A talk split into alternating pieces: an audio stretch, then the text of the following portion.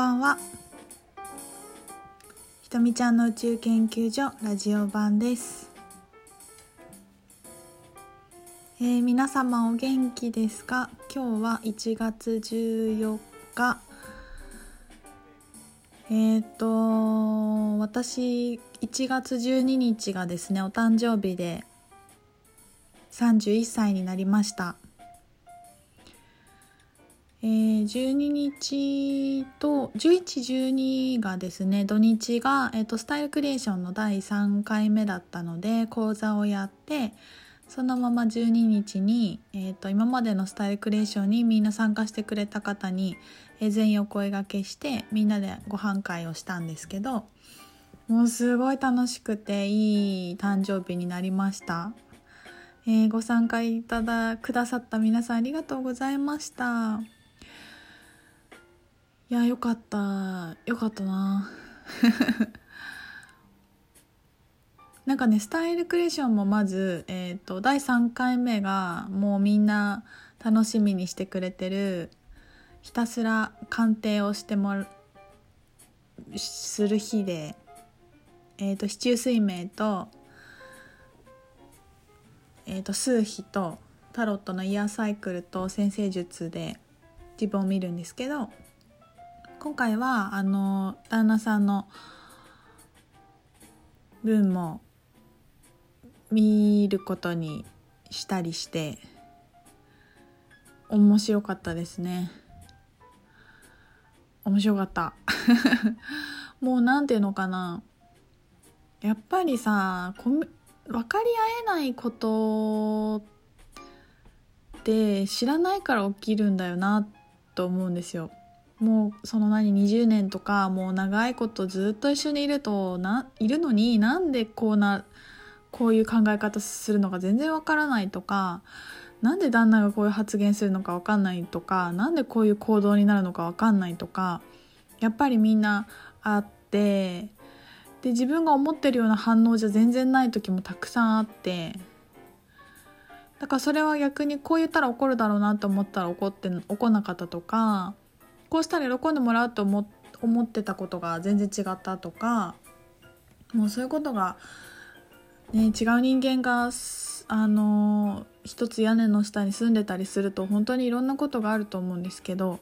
でやっぱりそれは質の違いが分からなくてでそれを本当目に見える形で教えてくれるんですよね先生術とか名式とかって。だからやっぱりなんかこうみんながこう謎が解けていくというかあだからこういう発言なんだとかだからこういう考え方になるんだっていうふうにあの捉えることができてやっぱりコミュニケーションが楽になっていくと思うんですよね。なんかそれが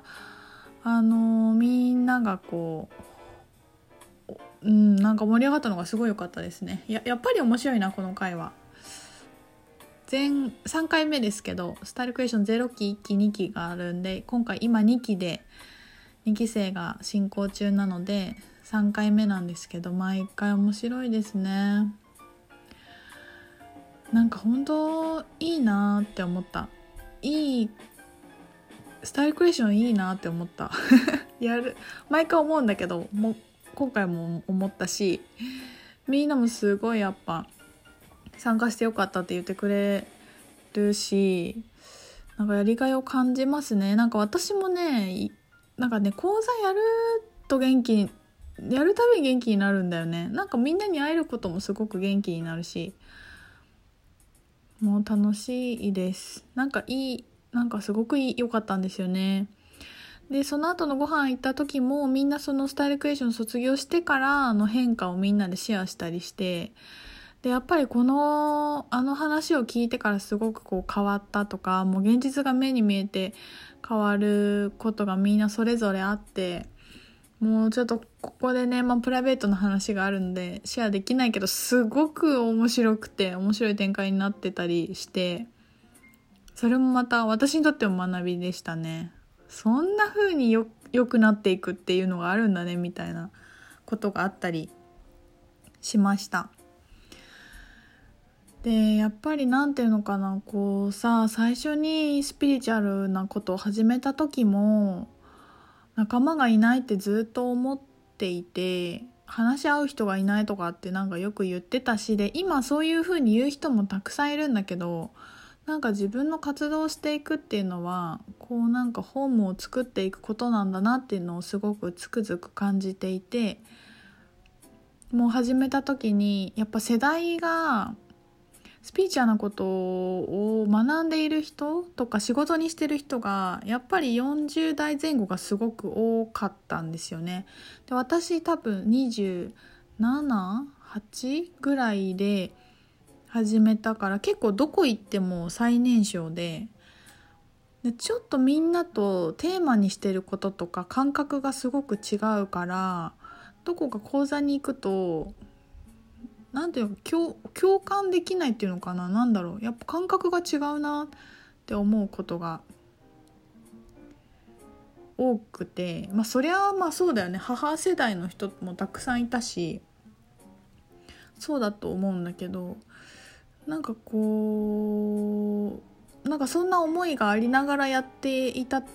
いたんだけどなんかそそんなこともどうでもいいよくなってくるような出会いにどんどん進んでいってでそれは私が何を考えているかを日頃もうこの34年発信してきてでそれにすごく共感してくださる方が集まってくれてでまたそうやってスタイルクリエーションみたいな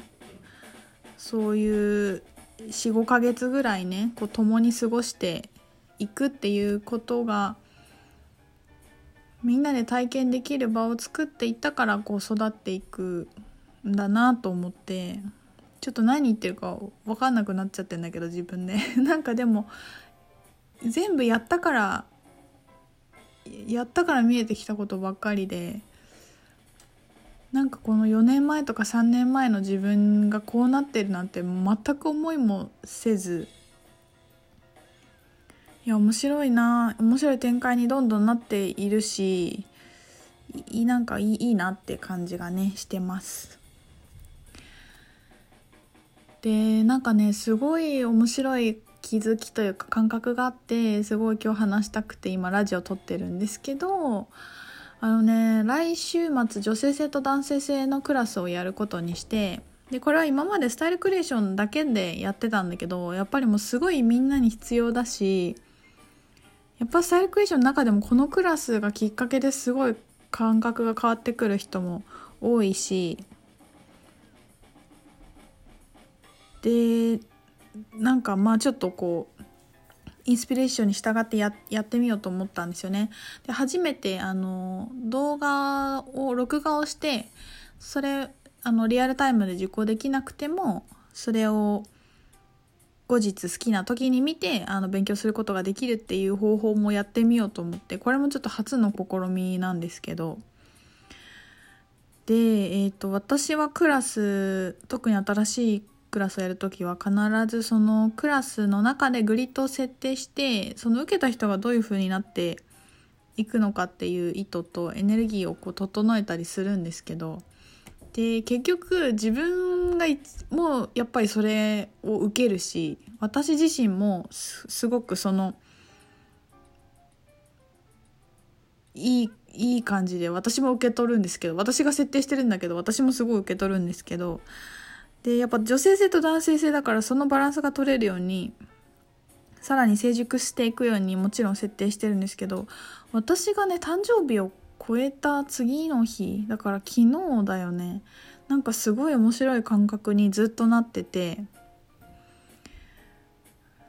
でそれがやっぱその女性性と男性性っていうところは何か。で全てのコミュニケーションがうまくいかないこととか自分の人生で何かうまくいかないこととかがあるとすれば大体全部そこで語れる。大体のことは女性性と男性性のバランスが崩れていること、まあ、それが未熟であることと,、えーと、思考と感情と体の役割が分かってないからだと思っていてもう8割ぐらいは大体そこでなんか何が起きてるか分かるようになるなと思っていてだから2月にもあの思考と感情のクラスやりたいなと思ってるんですけどでそんな風にこういろんなことをその視点で見たりとかでそもそも本当により深い女性性とは何かとか男性性とは何かとかどうして2つに分けたのかとかじゃあ男と女って何かとかで男が男性性とかっていう意味ではなくて私たち一人一人の中に男性性と女性性があるんですよね。それは陰と陽とか月と太陽とか潜在意識と潜在意識とかっていうこうプラスとマイナスとかに分けられるようなもの二極のことを大体、まあ、そういうふうに言ったり表現することもできるんですけどなんかねそれがなんかなくなったんですよ。なくなったっていうか13日誕生日をこうやって次の日起きた時になんかえっ、ー、と男性性は行動なので doing 英語だと。で女性性はあり方とかある存在しているのあるね。なので being って言うんですけど。そのなんかね do でも be でもない。で do でありながら being であり being でありながら doing であるっていう感覚に体丸ごとなってあこれだバランスが完全に取れて統合しているっていうのはこういう感じなんだっていう状態にすごく深くなって面白かったんですよその感覚が。ということで2回次の後半戦に